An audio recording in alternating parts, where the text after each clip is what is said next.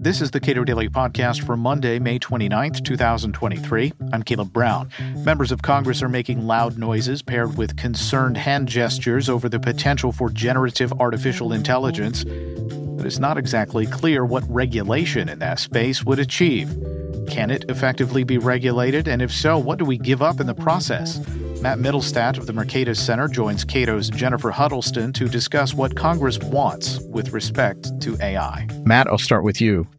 What's the state of play between Congress and the executive on an attempt to regulate AI, for lack of a better term? Primarily, we are seeing the executive leading the way, or at least attempting to. Recently, the FTC, EEOC, DOJ, and some others released a joint statement saying they they're going to look at existing laws and regulations and attempt to somehow fit those uh, to to AI. They're going to figure out how to regulate or or work with the various issues that AI systems have today and the potential issues maybe in the future they could manifest for society, um, evidence based issues or imagined issues, and try and apply regulations to those or, or cook up um, interesting, creative ways to twist the law or twist regulations to to to respond to these various problems. And we don't exactly know what they're planning. Um, we have some hints, but right now everything's being worked out, worked on behind the scenes. Um, they're they're they're saying they're going to do these things. We're not sure exactly. We don't have any text that says exactly what they're going to do. Uh, Jennifer, how do you evaluate what is likely uh, to emanate from the executive these executive agencies on any attempt to write rules for AI? We've certainly seen a sizable shift to something that appears to be a much more regulatory approach. The kind of first real statements around artificial intelligence we had actually occurred during the Trump administration, and they were a very light touch approach and just kind of a signal to agencies to, to start considering the real potential that this technology had.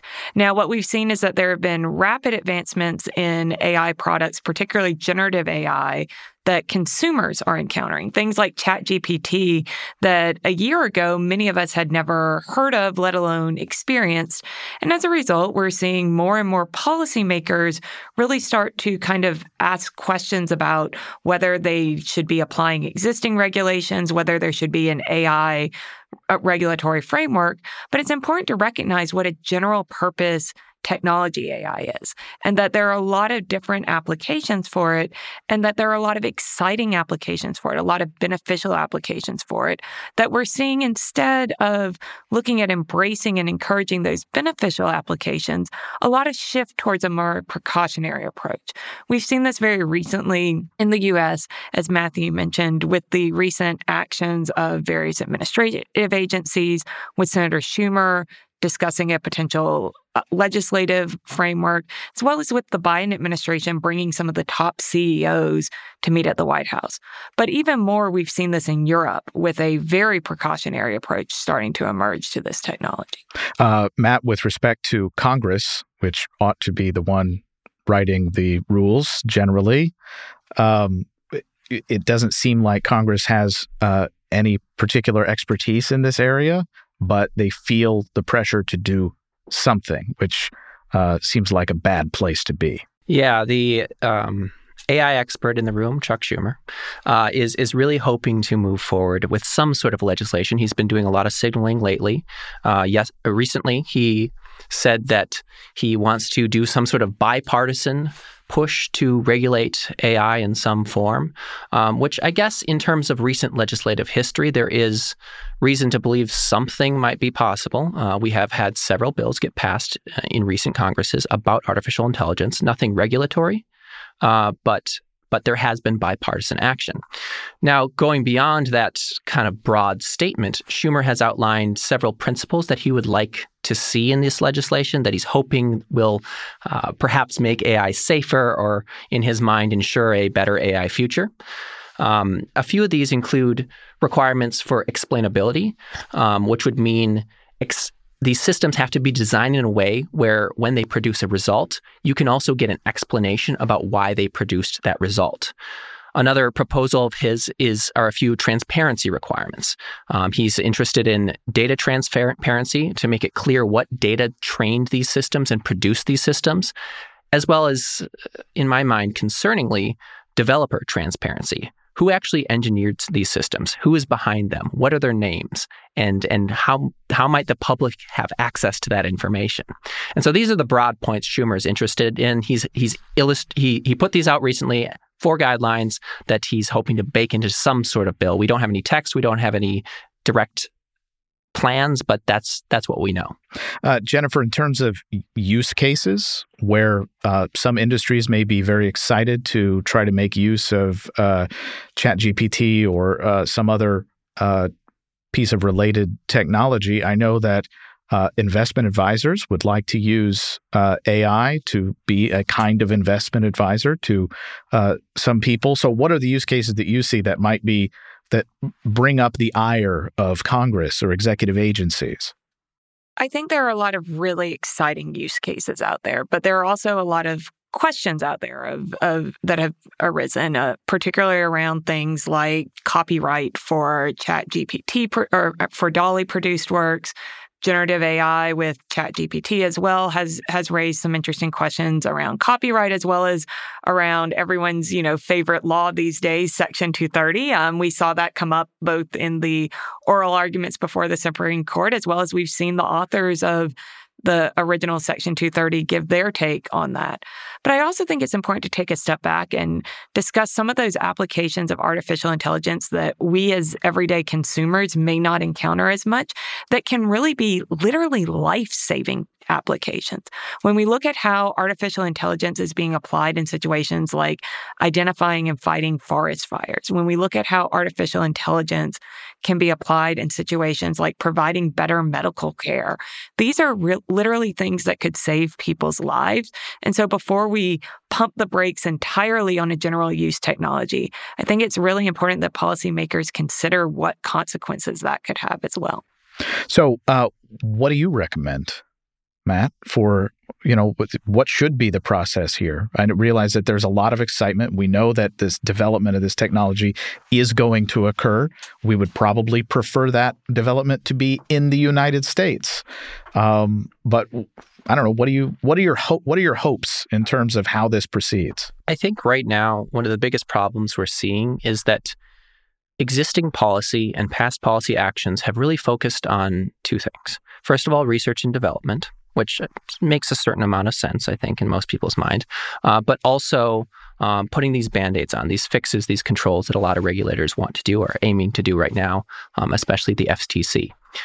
One recommendation I would have to make is to is that we need to shift our focus right an r&d based strategy for example is a type of strategy and type of policy prescription that would make sense when AI is primarily something that is being developed in the laboratory. It's more theoretical, it's more scientific. It's not a product that is actively being used today. It's, it's not a product that is in the hands of millions of Americans already.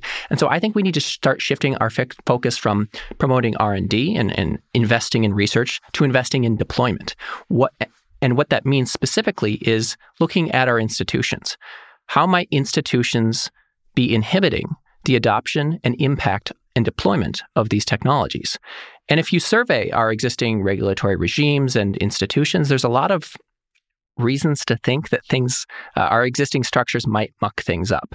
So, the FDA, for example, currently, if you look at how many drugs they're able to approve every year, uh, on average, they approve 23 drugs, which I don't know if that's an appropriate amount, too little, too much, but that's how many they can do right now, today.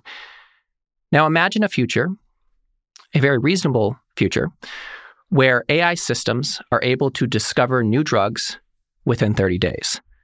We have a proof of concept for this. A recent system did this. They, they used artificial intelligence, AlphaFold, a, a product of DeepMind, to discover a new potential liver cancer drug within just 30 days. Normally, that process takes seven to 10 years. They did it in a month, which is crazy and amazing.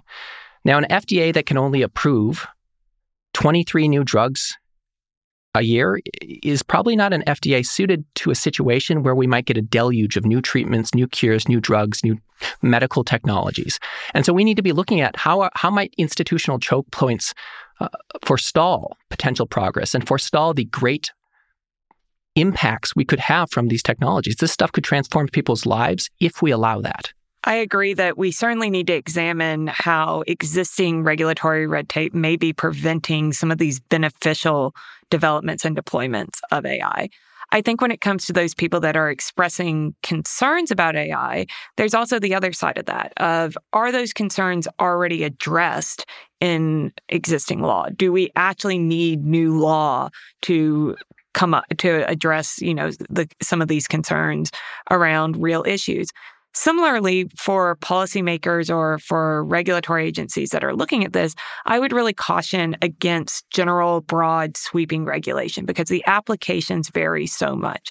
And that we really need policymakers and regulators, if they're going to say they need to regulate artificial intelligence, AI, machine learning, to be very specific about what exactly they are trying to regulate and what the harm they're seeking to address is.